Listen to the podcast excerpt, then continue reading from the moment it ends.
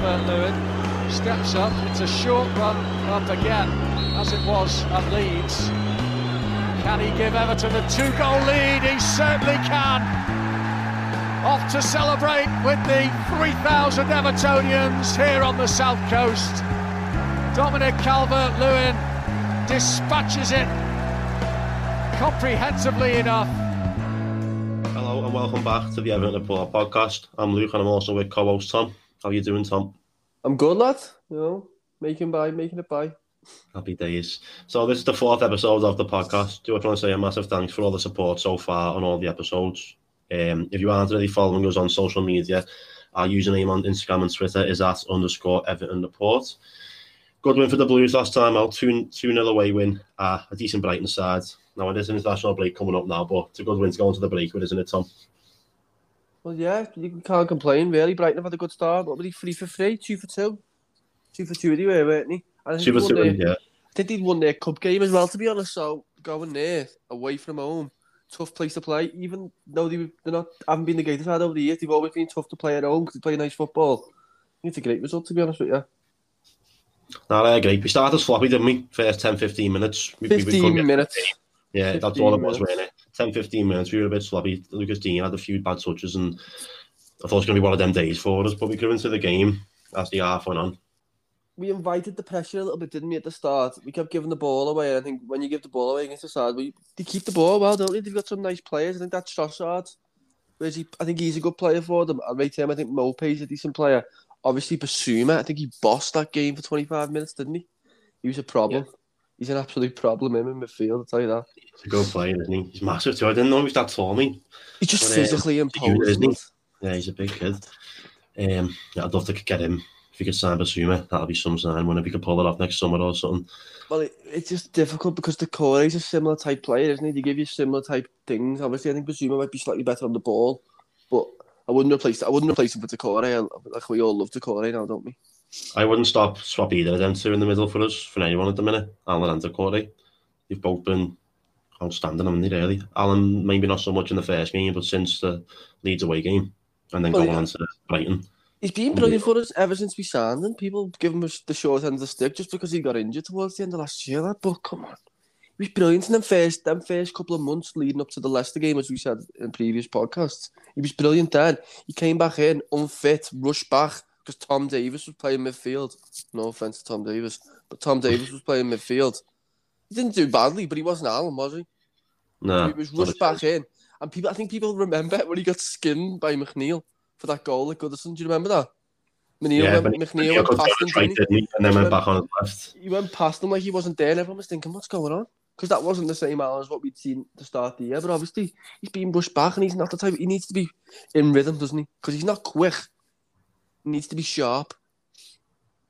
No, you're right. I think what you're saying is correct there. He started the season well, didn't he? He's probably one of our best players. He was our best player. I thought he was the best player. And then that injury when he picked up against Leicester, when he come back, he just weren't the same, really, was he?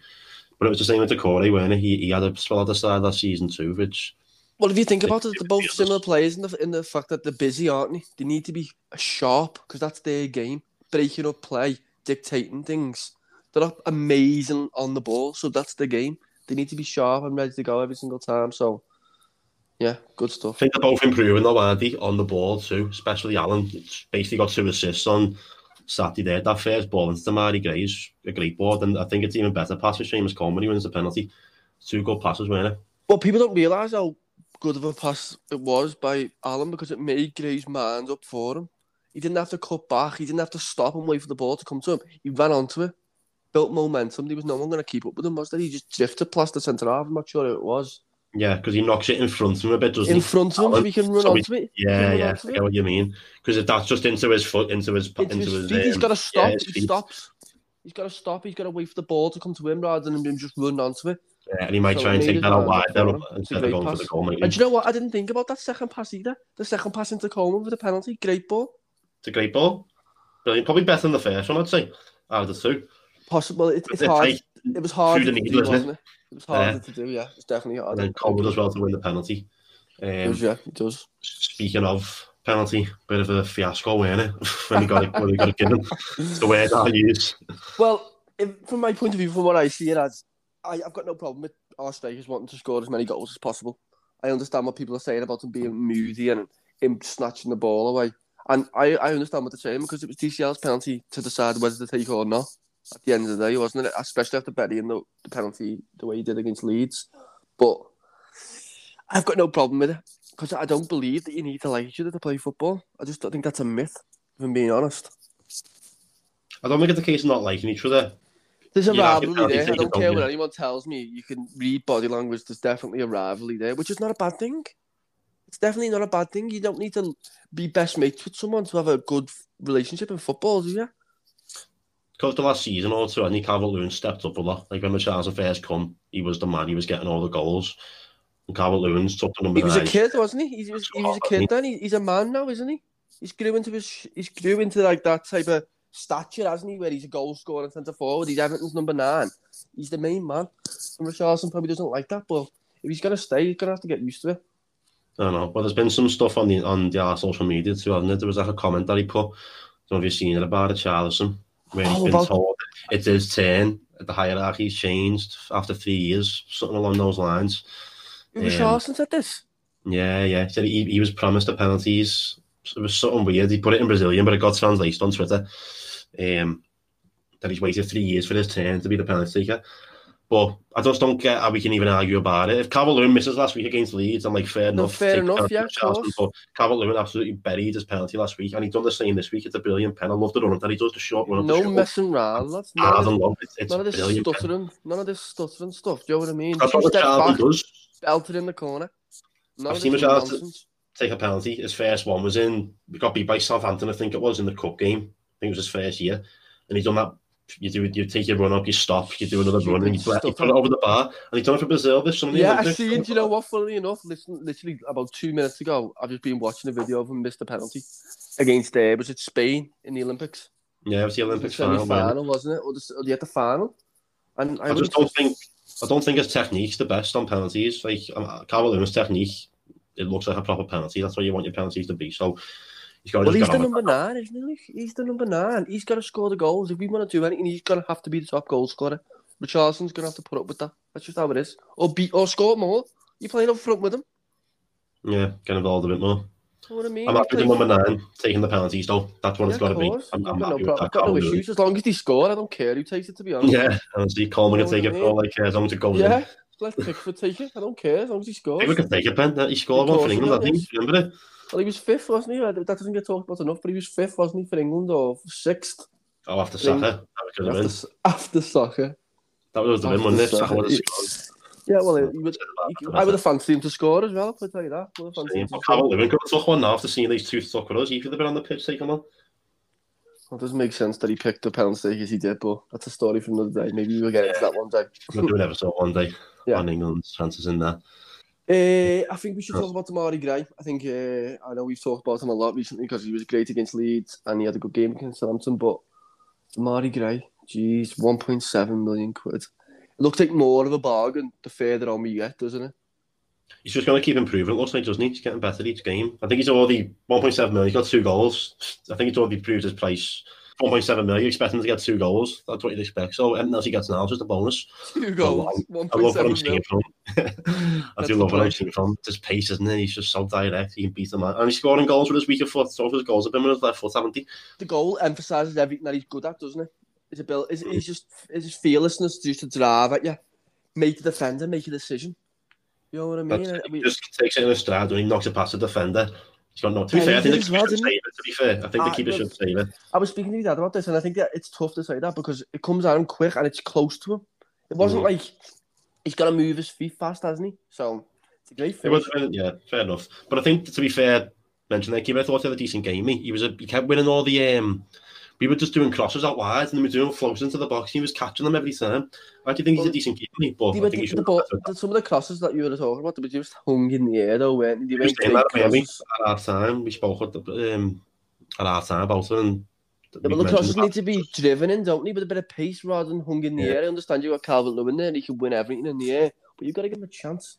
You've got to give him something to attack. As well, Lewis Dunk, like. Big defenders and the keeper's a giant too. So. Absolute yard dogs at the back, all about 7 foot. It's hard, aren't they? But they were quite poor, weren't they? I was expecting it to be a tough game, but I don't know if it was because we were that good or they were just on had an off day. I think I seen something on Twitter. Someone said it felt like we played half an hour, and the half an hour wasn't very good. I think they were probably they'd argue they were the better side in the first half an hour. As we said, Basuma just absolutely ran the show, didn't he? It seemed like he was at the heart of everything that they were doing well, wasn't he? He was there back and forth. He was winning everything in midfield. And then after the half an hour, it seemed like we got a foothold. Obviously, the goal helps because it I don't know what it does, but it just gives you a bit of confidence, doesn't it? It lets everyone know, yeah, we'll go on and win this game. But we took control after the first goal, and we never seemed to relinquish it, which is something we'll go on to about game management. But I was impressed, thoroughly impressed. Yeah, well, I think they have a lot of the ball, but they didn't really create nothing, did they? Some of them having any clear-cut chances. Did they even get a shot on target in the game? I'm not sure, to be honest. I can't remember Pickford making many saves. He made a save from a free kick, didn't he? I think it got it was a good save. It was a good save, yeah. There was a lot of bodies in the way, and it's someone going through, didn't it? And he stuck his hands up as he's going the other way. So I remember that was a good save, actually. But yeah, they have a lot of... we don't have much possession, do we? I was looking into it. We had 30% possession against Leeds and 34% against Brighton. But we've in 9 games, we have 17 shots, 8 on target against Leeds, and 14 shots and 4 on target against Brighton. So it just shows you don't need much of the ball to make an impact on the game. Care less about having good possession stats. As long as we win or get results, then it doesn't matter. I wouldn't care if we had 5% of the ball if we won 2-0. Yeah, it's all about results, isn't it? I understand that people care about that's how you dominate a game. I understand that everyone looks at it differently now because Guardiola's came here and City obviously dominate the ball in that sense. But everyone plays differently, and if you haven't got them type of players, you've got to adjust, haven't you? Yeah, spot on. But yeah, something else that stood out to me a lot was our ability to manage the game. I understand that we managed games last year fairly well to start the year under Ancelotti. Obviously, he's tactically aware. But it was nice to see Benitez shouting instructions to the players the full 90 minutes. There was no sitting down and letting them get on with it. He knows what he wants from them, and he's letting them know. And I think that's... It was nice to see, isn't it? It's nice to see someone who's hands-on rather than a laid-back approach. Because I think the players that we've got and the style that we want to play, we need the hands-on manager. We need someone who's going to be like that. So, no, definitely. I agree with you.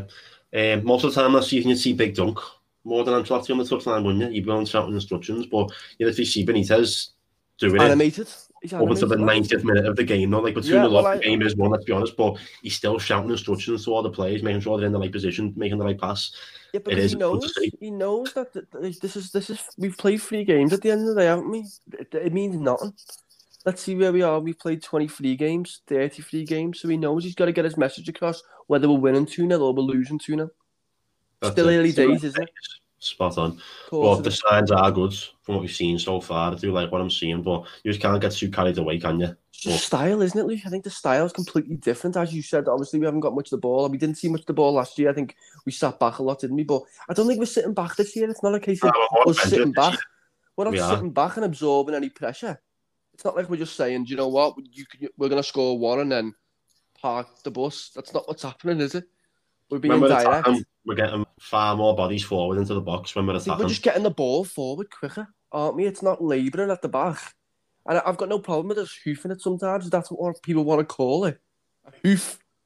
Do you know what I mean? People say that word and everyone cowers, don't they? And we've got a striker who can win headers, so it's not a bad tactic. Stoke. I think when you hear the word hoof, you think Bale, Stoke, Chris Wood.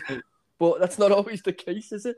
Do you know what I mean? It can be effective at times, can't it? If he wins a Trossard and gets into Townsend or Gray or even a Charlton. Maybe it wasn't as effective as it has been just because of what we said, Lewis Dunk, Shane Duffy, the Twin Towers. But it will be effective because Calvert-Lewin will beat anybody in the air. We know that now. We've watched him for years. He will beat most centre-halves in the air.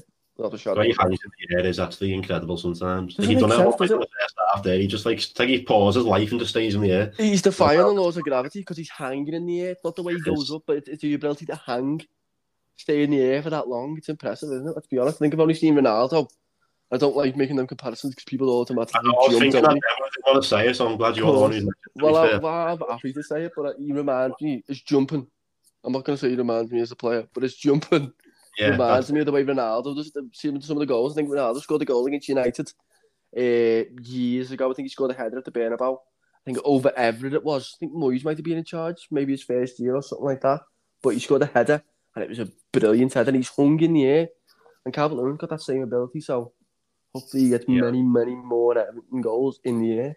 Well, what comes to mind for Calvert-Lewin for me was his one against Liverpool, John Goodison last season, the 2-2. Oh, yeah, but this he's hung in the air, header, isn't it? I think he just towered off, and then Andy Robertson too. He uses the defender as well to get his, to get that type of. So he's getting better and better, isn't he? So, you know, Arsenal fans, I want to comment on this because I just think it's funny. I think other Everton fans will laugh at this as well. Arsenal fans telling me that they're going to sign Calvert-Lewin for £60 million. £60 million? You can add another 100 on that. Why would he even want to go there? Like, I'm not saying we're better runners or like a bigger club. Yeah, like not a bigger club, but I just feel like it's a sideways step in. It's not a step up. As long as he's going to Man City or a Chelsea. There's no Champions League football for him, Mr. Day. Even in Europe, I think they're the same boat as us, let's be honest. They're not even in that Conference League. Tottenham are in that. I don't want to disrespect Arsenal because they're a massive football club, but no, it wouldn't make sense as a move now, would it? You wouldn't see anyone. I just don't think it'd make any sense for him to leave Everton. One of their players trying to push for a move to come to us. Of course, But I don't get that as well. We'll speak about that a bit later on, but that's a weird one, isn't it? We'll speak about it later on. But what I do want to mention is the centre-backs, because me and you have given these two a lot of stick since the fair podcast we recorded. No, I agree. It is right. It's been rightly to get them criticism because they haven't been great. But I thought yesterday on Saturday, they were solid. In all fairness, they didn't have much to do, did they? But they didn't do anything wrong. And whatever they did do, it was decent. That's it. What you want. They didn't concede. They didn't do anything wrong. So I'm going to give them some credit there. Holgate and Keane had a decent game on Saturday. I think they just dealt with everything appropriately. They got rid when they needed to get rid. They played when they needed to play. There's no complaints. But I said this to my dad as well before. It's 1 in 3 league. That's one good game in 3 games. So that's what we should expect. We should. And I don't think even though they played well yesterday, I'd still change the paradigm for the next game. but I understand people. Does Ben don't even play for us anymore? Like, what's happening with him? Is he? Have you sold him? And they haven't sold us? Like, I don't get what's going on. Well, I seen someone took a picture with him in town, and he said he was back after the international break, which doesn't make much sense, does it? I seen the picture. He was in York there. Was he in York? Yeah. So he mustn't. But didn't you say he went to Huddersfield? Yeah, he travelled. He travelled with the squad, but he wasn't fit enough. Benitez said, wasn't it? So I don't understand what's going on. He just didn't want to risk. He thought after international break, we'll get you some proper training in that time, and then he'll be ready for Burnley. Then maybe he's just not fit, Luke. Do you know what I mean? He hasn't played football or so many. He probably had one of our better left backs last season. He can play both sides. You know he can. You know he can fit in both sides. He's got the ability to play both sides. Centre half, probably play centre midfield. Wouldn't surprise me. He played across the back line a lot, didn't he last season? He played CDM for Norwich. Believe it or not. Seen a few fans like you. And you can imagine him being able to fit in there quite without standing out. Do you know what I mean? You could do a job there if needed, like Holgate. He carries the ball well, doesn't he? When he comes to centre back, you can see him carry the ball into midfield. He drives, doesn't he? He drives, he's brave. He's big too, isn't he? And he's fast, he's strong, like he's not easy to stop.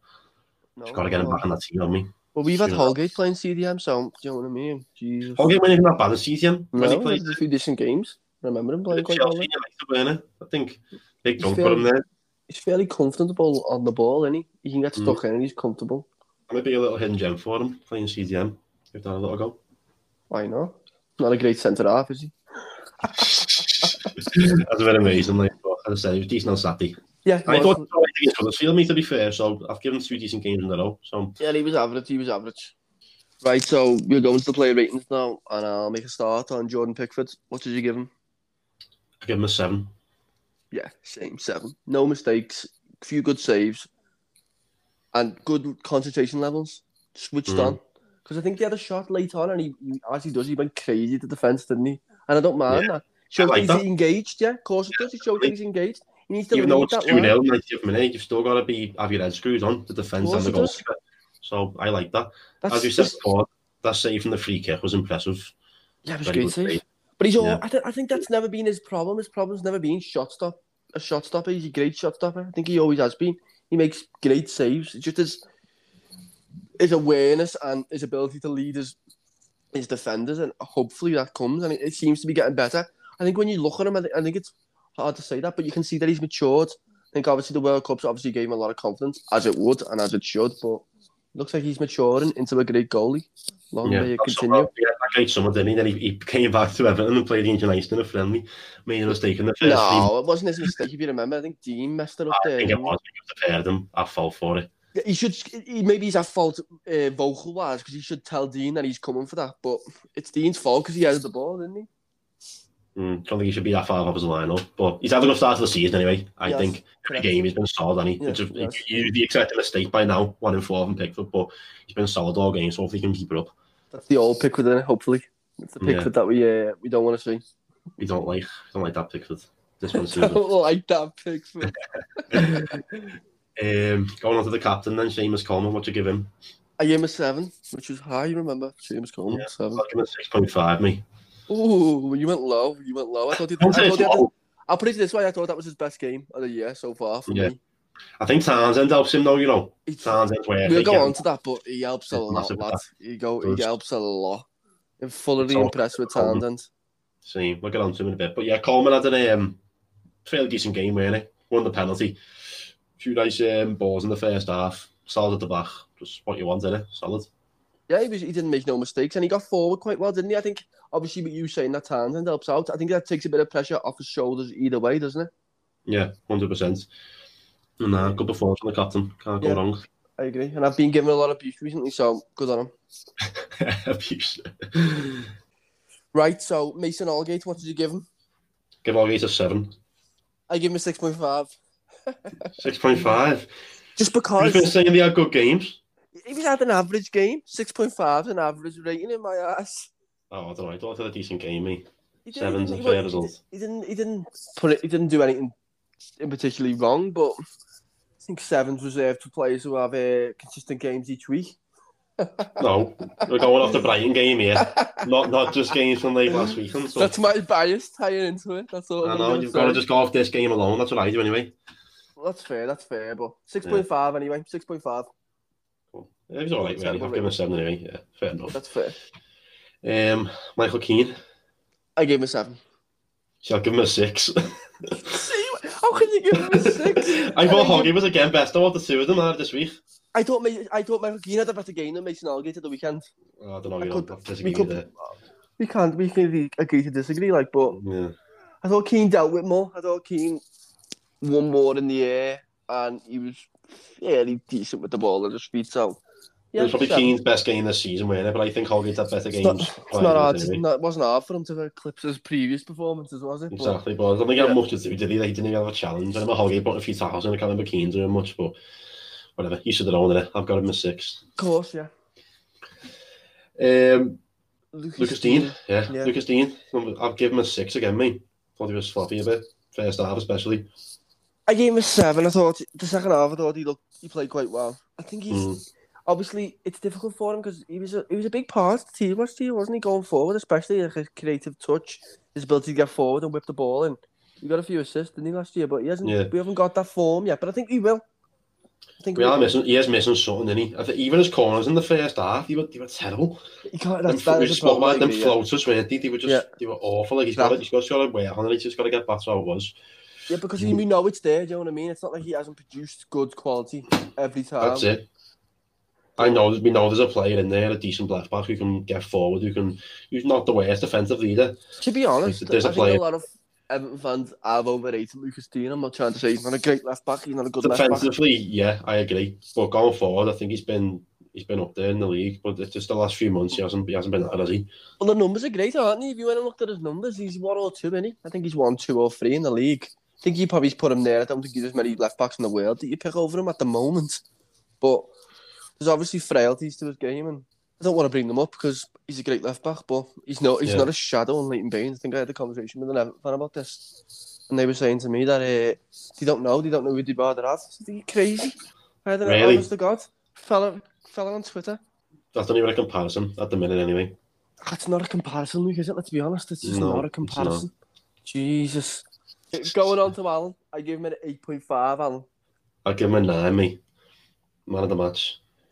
It's basically 2 assists too. That's what's bumped it up for me. And then his overall game is just quality. Well, I gave him man of the match. I thought he was man of the match myself. Yeah, easy, without a doubt. And then I gave Doucouré a 9 on the first game of the season. And I thought Allan was probably on par, if not better, in this game than Doucouré was in Southampton. So it was tough. I don't know. It's tough to say that. Like, I think Doucouré ran the whole game, didn't he? Despite not being, and we weren't amazing that first half against Southampton, and he was still the best player on the pitch for us both halves. Doucouré stood out. I think this was Allan's best performance I've seen in Evanshire for a while. Probably since the start of last year, wasn't it? Like, obviously towards the end of last year, we didn't get the proper Allan, but this is the proper Allan. The numbers we've seen, second back, the work rate. Yeah, everything combined together, and it feels like, what I'm seeing. And it feels like with Doucouré bombing on a little bit more. Like, he's not bombing on altogether. He's not leaving Allan exposed, and so to say. But he's bombing on, isn't he? He's getting forward. He's contributing towards goals, hopefully. And Allan just seems. Won't say Allan's just sitting back though either. Like, Allan's still getting forward a bit. Yeah. He is. But I feel like Allan's dictating, isn't he?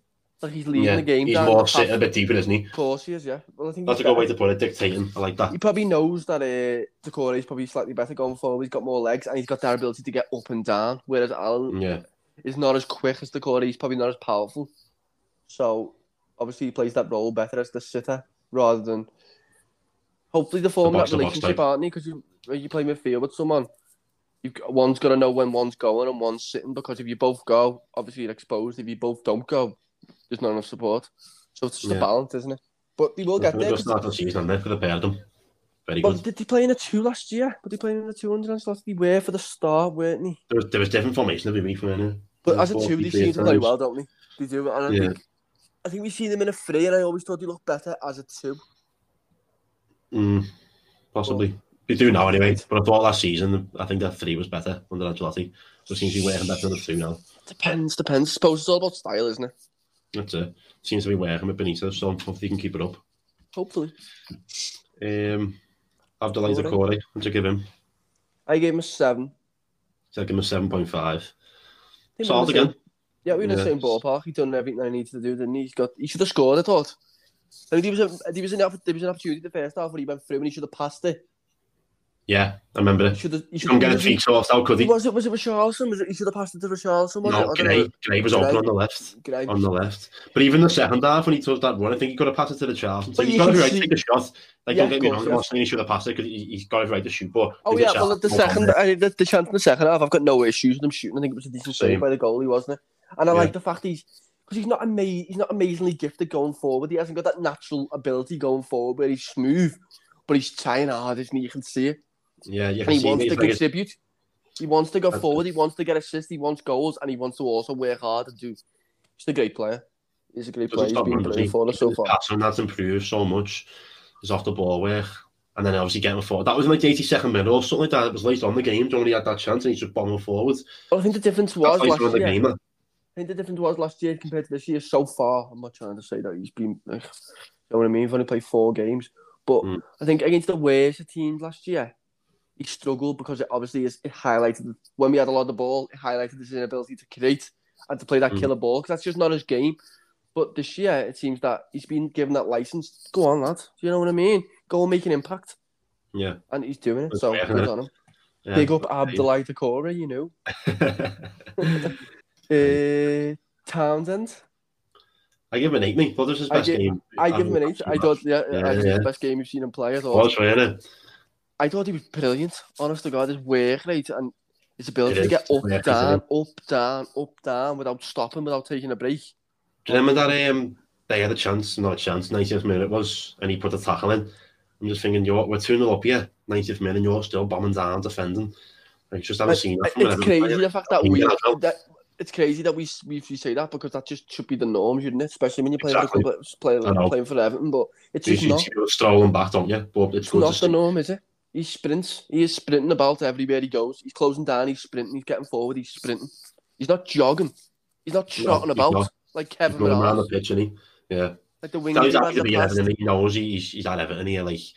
Well, I just happy to be here. You know the good thing about it? I seen an interview. I don't know who it was. Who was interviewing? But I seen it on Match of the Day. And the fella said to him, "Like, you understand how big of a club you're playing for?" And he said, "Yeah, you know what I mean. I've grew up obviously watching the English game, and he understands how big of a club." Everton are, because no disrespect to Crystal Palace or even Tottenham for that case. I know Tottenham might have been more successful, not more successful in terms of trophies, but in terms of playing in Europe, They're not a bigger club than Everton. Let's just be honest and say it how it is. I know people, everyone might think differently, but they're not. There's no chance Tottenham are bigger than Everton, like fans-wise, do you know what I mean? I think we're the best supporter club in the country. Don't care what anyone tells me. Yeah, 100%. Selling out 3 away games in a week. We don't. And when was the last time you didn't see a sellout in an away game, Luke? I know. You know what I mean? Exactly. We've been crap for 20 years, lads. Go to every away game. Imagine we were good, lads. You'd be riots. You'd be parades and that.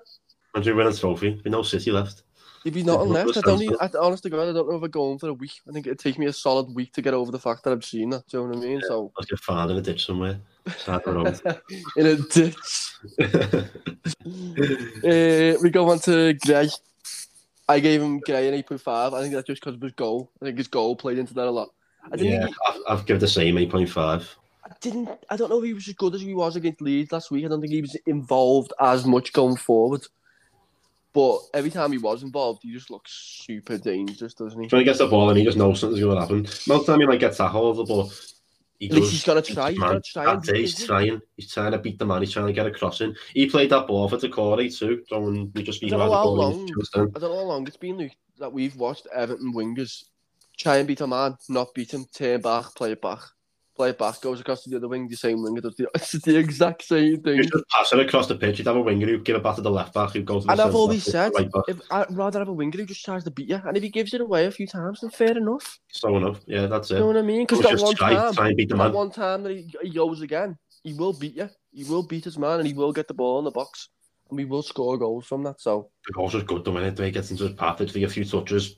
The goal's brilliant, man. He didn't even think about it. That was the most important thing. He wasn't thinking, was he? He just thought, I'm going to beat this man, I'm going to score. There's no, like... Yeah. If you get the shot on goal, doesn't score, it's still getting a chance on goal, isn't it? Like, it's best not we've seen the last few years, so... It's just ridiculously direct, isn't it? Do you know what I mean? It wasn't like... It didn't come into his mind, oh, yeah, I'm going to knock this ball off to someone here. None of that. I'm going for goal. Because it could have been an option. I think if Al plays to his feet, he might have played a 1-2. That's what I mean, but that's why I said that. The pass made his man up for him already. I think as soon as he's seen the ball get played in front of him, he's thinking, I'm going for goal here. I'm going for goal. Made the right choice. Great finish. Tell me about it. What about Richarlison? What have you given him this week? I gave him a 6.5. I've given him a 6, me. I knocked the 0.5 off for the petulant penalty. Yeah, that did. I've done the same. I think that just bothered me so much. As I said before, it didn't bother me that much. I just didn't think it was like DCL. He scored the last penalty. Let him take the penalty. Pressure on DCL though. Like there's just no. Yeah, need. You know what? That's a good point. It just. Calvert-Lewin's thinking now. Like there's a weight with the penalty. Because if he misses, then everyone looks bad. Exactly. Then, exactly. That's what annoyed me the most. He should have been fella. Like it was Townsend to be fair. I should have mentioned that then. Townsend would have took the ball, didn't he? He did. Yeah. Well, it shows a bit of leadership, doesn't it? He dragged him away. Get him out the way. Because if you remember. People seem to forget this, but Kevin Alston, the exact same thing at home to West Brom. I think it was West Brom at home. He missed that penalty. He never came back the same player. That was the end of it, Alistair. If you remember, we 2-0 that game. I'm not sure, I can't remember. But I remember since that game, we just didn't see the same with Alice. That was the end of Kevin Alston, haven't really, weren't it? I'm pretty sure he got dragged off at half time, and rightly so. It was a bad game, like a Monday night or something. Wasn't it? Yeah, we weren't great. I think it was Martinez in charge. Yeah, Martinez, Jesus. DCL, because we always forget DCL, don't we? So we've got to put him in. We did once. DCL. Be everyone in jail now, forgetting DCL every week. Forgetting DCL. Give him a 7.5, mate. Probably had a decent game again, and he still has penalty. Brilliant, so. Yeah, 7.5. Yeah, that's what I gave him. I think 7.5, solid numbers. Did everything he needed to do. He didn't win the battle against centre-half, but he competed, didn't he? Didn't lose the battle.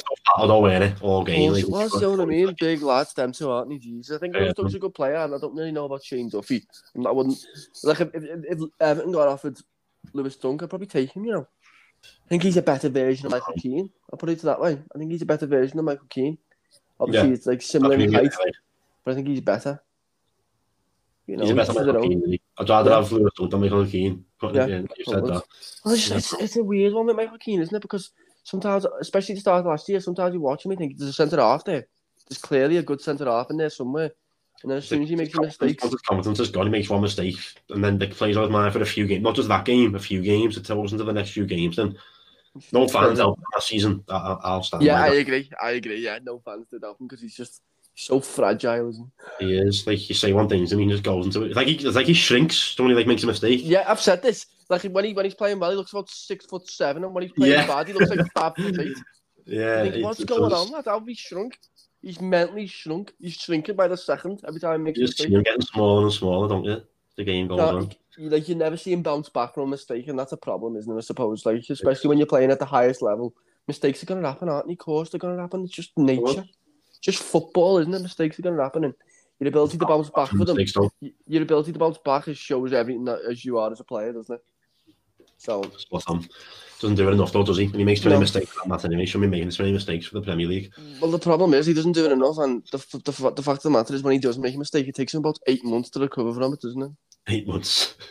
Does not, honest to God. I know. The subs. What do you about Freddie Keaton when they come on, especially Alex Iwobi? Thought he made an impact again.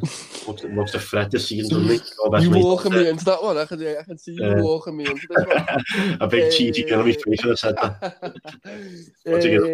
I gave him a 7.5. Same, for Alex. 7.5. For a substitute too, a 7.5 is a good rating. You only get a 6, don't you, if you don't do much. I think I remember a moment when he was going through on the wing and he managed to work his way back out of the box. Do you remember? But I think he was just trying to waste time. We were 2-0 up. That was like the 94. That was like the end of the game, really. It's like that's all game management, isn't it? That's what you want. Don't have to go for goal, give them the ball, risk a counter. I know it's 2-0, 94th minute, but just keep hold of the ball. That's all you need to do. I was definitely screaming around to shoot, but then I knew if you would have scored, you know what I mean, I would have been roasted by you on here. So yeah, we'll have to give him another 0.5 on his. Another 0.5 on his. 7.5's not bad though. He didn't have a bad game. To be fair to him, he's made an impact every time he came on, hasn't he? Yeah, even when he started into Leeds, he had a decent game, didn't he? He's improving. I like what I'm seeing from him so far, but it's just consistency now. He's done it a few games. See if he can keep it up all season. Because I know one bad game, the fans are going to be back on his back again. Yeah, I'll be right there, pitchfork. Yeah. Outside his house. But yeah, hopefully he can keep it up. Andre Gomes. How long did he come on for? I don't even remember him coming on, but he did come on, didn't he? 15 minutes, weren't he? I was giving him a 6, mate. He didn't do nothing wrong, so... I gave him a 7. A few nice passes, weren't he? He looks all right, doesn't he? You know what? He looked all right when he came on against Huddersfield. I thought I think we mentioned that in the last podcast, but I thought he'd come on and he made an impact, and... He had more of a chance again to make an impact there, though, didn't he? Because we were chasing the game, but in this game, it was just about keeping hold of the ball, and he done it. I can't remember making any bad passes, so... Don't worry, I'll give him a 6.5. I'll have a 0.5 on for him. Yeah. Did you only give him a 6? Yeah, that is harsh. A 6 is harsh. I don't think he'd done much, did he? I don't remember him doing anything. Like, a 6 is just like a standard game. Like, a 6 ain't bad for a sub as well. If you start the game, you get a 6, then you should be worried. But if you're a sub and get a 6, then it means you've just done your job. It just depends how you're doing the ratings, doesn't it? Because they should automatically, like, before the game, there should be a 10, and he worked the way down. But I understand what you're saying. Like, some people do it differently, don't they? So I think... you start on a 6, mate, or like a 5. A 5, and then you go up and down based on how you play. It just depends how you look at it, doesn't it? But yeah, we haven't given no one lower than a 6 yet, but then again, we haven't lost, have we? I mean, lower than a 5, have we, sorry, in any of the ratings. I don't know, what did we give Keane for the Huddersfield game? 5s. No, for Southampton, he got a 5 off both of us, I think. I don't know, he might have got a 4 for the Huddersfield game, you know. The first one, though. As well, he was just kicking the ball out for like 15 minutes, wasn't he? You know what I mean? What is he doing? I think if we get these, then the ratings are going to be a good one. Well, we've been there so far. I definitely, keep it up. To all the listeners, I'd definitely tune in to a defeat video, I'll tell you that. Well, I've all copied tuning in on that, won't we? When we get everyone rubbing it in. Yeah, exactly. Right, so we just go on to talk about a bit of transfer news, and also coming up, we've got a bonus episode coming up sometime throughout the week. It'll probably be out on Friday or the weekend maybe. Just a brief episode about the transfer window, and we will discuss other clubs apart from Everton, so make sure you tune in, keep an eye out. But yeah, going on to the transfer news from today, past couple of days, I think we should talk about Ainsley Maitland-Niles from Arsenal. What do you think about that, Lee? I'd have talk on me. It looks like it's... I don't know what's going to happen. He's put that stuff on Instagram about wanting to leave Arsenal. Just crazy, by the way. I think we should get that out there. That's crazy. That should not happen. But... I mean, I reckon he's been told, though, that he's not welcome at Arsenal. He's not going to get a game. So then, when the club's trying to come in for him, why aren't they letting him go? It doesn't make much sense, lad, because if he's being told that, then why would he want to keep him? Because did you think Everton are direct rivals to Arsenal? I hope not, because that would mean that we were going to get relegated, wouldn't it? They would see us as a rival now, wouldn't they? We were similar in the league last year, challenging for Europe. They were the same. They didn't get it. We didn't get it. So I'm not saying we're on par, but that's what it looks like at the minute, doesn't it? I feel I'd take him. Maybe we can get him in on loan. Yeah, I think what people aren't concentrating on is that I think he can play right back, he can play left back, I think he can also play midfield. But an interesting thing I've seen a West Brom commenting on an Everton page. They give us like a little back and forth with an Everton fan and a West Brom fan. And he said that last year he was on loan at West Brom, wasn't he, under Allardyce? And he said he never wanted to play right back. He always moaned about playing right back. He always wanted to play centre midfield. And to be honest, I've never seen him play centre midfield in my life.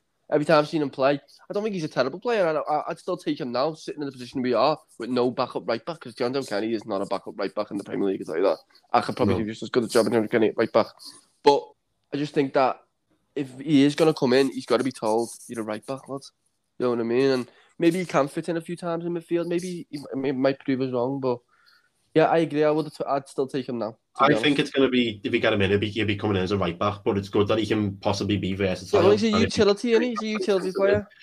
To be fair, I've got close family down in Birmingham Ways, and they support West Brom. And I was speaking to him before, I said, we've been linking Maitland-Niles here, what's your opinion on him? He said last season he wanted to play further forward for West Brom, other than right-back, like a centre-mid, like an attacking centre-mid. He didn't create much, but he said he's got an engine on him, and he was running about all game. So I think he'd be a decent right-back if we can get him in, and he seems to suit that Benitez model. If he's got that engine, you can just run around and... Yeah, it does, I agree, but the thing is, obviously, he probably wants to play further forward for West Brom, because West Brom, aren't he? No disrespect, but they got relegated, didn't they? Do you know what I mean? So he's probably thinking, why aren't I playing further forward here? Like, who's in front of me? You mentioned it there, who the manager was. Like, we've lived through that. We know how bad it can be, so... I'm not even going to take it into account. I think if he got him in this Everton team as a backup, he'd be a good backup. He'd do a good job. And you know what? I wouldn't competition for Coleman too, because I don't think Coleman's friend at the minute. I think he knows no matter what happens, he's the right back. This would give him a bit of competition, so he'd be up his game himself. But so yeah, if we can get him in, happy days. I don't even know it's up his game. I just think it's just insurance, isn't it? Because we just know that Coleman, he's been injured a lot recently. I think he got injured last year, didn't he, for a slight little bit of time. I think he's been injured in previous seasons for like 5-6 games at a time. I'm not saying he's always injury prone, because he's not, and he's been a great signing for us in terms of being available. Obviously, the money, 60 grand, ridiculous. But we do need cover, don't we? We're dying out for some cover. We've waited 4 years for a right back, Luke. 4 years. We've signed two on loan when we had Martina. He didn't even put his socks on the right way. You know what I mean? Do you remember that clip when he forgot his socks? That just summed up his whole Everton career, didn't it? He was actually alright in spells, though, but he weren't there, was he? He was alright, that's the word. He was okay. There was a mistake waiting to happen, wasn't he? Yeah, it was a mistake waiting to happen. We were linked him again this summer, though, weren't we? Isn't he? He was getting through about again. He wasn't terrible in terms of... He was fairly fast, wasn't he? He's like a big, strong fullback, but no, he reminds me of Aurier, and that's not a good thing, I tell you that. That Aurier from Tottenham, just an absolute headcase. He went to Barcelona and can we take? Tell me who it was. I've seen it. Aurier. And he just went, no, you're all right. Definitely not. I would put the phone down, I'll tell you that. Jesus, Serge Aurier. What a headcase. Don't contact me again. Block me number, lads. Block me number now. So, Moise Kean has basically completed his deal, going back to Juventus, in a deal worth up to €35 million. I think it's a 2-year loan deal. Obviously, I don't know how it works now. Does that help us financial fair play now, or does it help us in 2 years' time? Or obviously, it's a bit confusing. But what's your opinion on this on the subject? I mean, if we're getting €35 million out of it, I'm happy, because the fee that was initially reported we were speaking about it was €17 million. I see that, pathetic. And I'm thinking, are we making a loss on this kid? I just didn't get that. So if it is €35 million, then fair enough, I'm happy with that. But it just depends if you can spend that this summer. If you can't spend it this summer, then it's just a bit pointless, in it? But it's good. We need it off the books, let's be honest. It hasn't worked out. As much as we all wanted to in my first side, and we thought we got a little gem here, it just weren't working, was it? It's never worked. I don't think he was cut out for the Premier. I don't think he ever wants to play for Everton. So, get rid. The sooner he's gone, the better. No, his attitude stinks, doesn't it? It always did. I know he came in and everyone was hopeful, and it didn't at the time. But as soon as it started going badly, he jumped ship, didn't he? You could just tell he didn't want to be here. He gives it really, because I don't know what it is about him, but I think deep down inside, I know he's 20 years of age, 21. Like somewhere along the line, there might be a player there. Do you know what I mean? He's going to go to Juventus and he's going to do well. Let's be honest. It's going to work out. I don't think he'll be a Ballon d'Or winner like he was being tipped to be when he first burst on the scene. But he hasn't got that type of ability, has he? Yet? He'll be a decent player. He'll be all right. He's like a B-Tech version of Calvert-Lewin. Like, I know he's not as good in the air as Calvert-Lewin, but obviously in terms of technical ability, Calvert-Lewin isn't great. And Moise Kean, first touch. Jesus. You know what I mean? When he was actually all right, he was good. He puts on Devonshire and it's just it's like he loses all his powers. Stad the Rems and Bordeaux and Jesus. Wouldn't you find better pub teams in Bootle? Honest to God. I'm not slating the league because I am slating the league actually. The league crap. Let's be honest, that French league is crap, lads. I don't care what anyone tells me. You've got great players. Was it Reims who PSG plays and their players are getting the kids on the pitch to take pictures with Messi. Don't blame them. Why not? Yeah, do you know what I mean? It's just funny to watch it. Greatest football player of all time. It shows you though, doesn't it? It shows you the levels. I don't think that would happen in the Premier League. Tell you that. No, you wouldn't. Imagine we got beat 3-0 by a team. We've got Lionel Messi. And we've got our players bringing the kids on, trying to get pictures. Imagine Goodison Park there. With incomings, we will then quit that Luis Díaz from Porto, weren't we? He looked up. I'm not going to sit here and say I've watched every Porto game for the last 2 years. I've watched 4 YouTube videos on him. He looks great.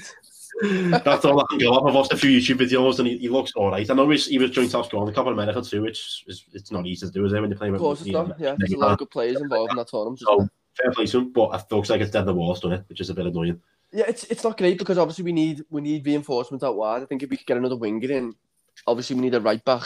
I'd still like him centre forward. I think we cover all them bases. But going on to the Diaz subject, I think he would have been a great fit for us, wouldn't he? The way he plays. I think I've seen him play last year against City. He scored against City in the Champions League. Yeah, but I think I've seen a bit of the game. I think I did see a bit of the game, but he carries it from the left wing, makes it basically all the way to the right wing, and then takes it across the keeper. It's Rodríguez, isn't it? Apparently, Rodríguez has held it all up. Obviously, the deal was 25 million. From what we heard, obviously, we can't confirm that being actually true. It's just rumours, isn't it? But it was obviously Rodríguez plus 25 million. But Rodríguez's wages just ridiculous. I wouldn't be surprised if that was the stumbling block. I think that's being talked about on Twitter. I think it is. That's what the stumbling block is going on, doesn't it? That it is wages. What would Porto be willing to give a player who's going to play 18 games a year? Do you know what I mean? I don't blame them for not taking the deal. That's the way I put it. How can you blame anyone for not taking that deal? That lad's meant to be good, isn't he, Diaz? I've never seen him. I've seen him play like once or twice. A lot of Porto fans were devastated when the news broke. They were saying like he's a player and a half him, like he's a good player. Well, if any club is going to have 140,000 players sitting on the bench, it is going to be Everton. I'll tell you that. I know, but when it's James Rodríguez, I know he probably doesn't suit our play style. I get that, but you just don't have a player like that wasting away. I agree with you. I get him in there. I want to see him play good or something. Same. It's a bit of a selfish outlook because of how well the players at Orlando have been playing, because we've played quite well the first 4 games, but obviously we want to see him play good, don't we? We just do. Player that ilk. I know his attitude isn't great and he might not even love him, but I don't care. I just want to see him play Goodison. Maybe play the Goodison once at the fans. 15-minute cameo. That's all we want to see. Yeah. You know what I mean? That's all. So I see him put on his left and pass the ball. Yeah, yeah. Flick his hair back a little bit. Yeah. Right, so I think we're going to wrap up the episode there. As I said, we'll be back Thursday, Friday, Luke, with the episode, the transfer roundup. Going off Friday, innit? Friday, yeah, we'll go Friday. We'll have an episode out on Friday, so keep your eye out. And again, we just want to say a big thank you to everyone for the support.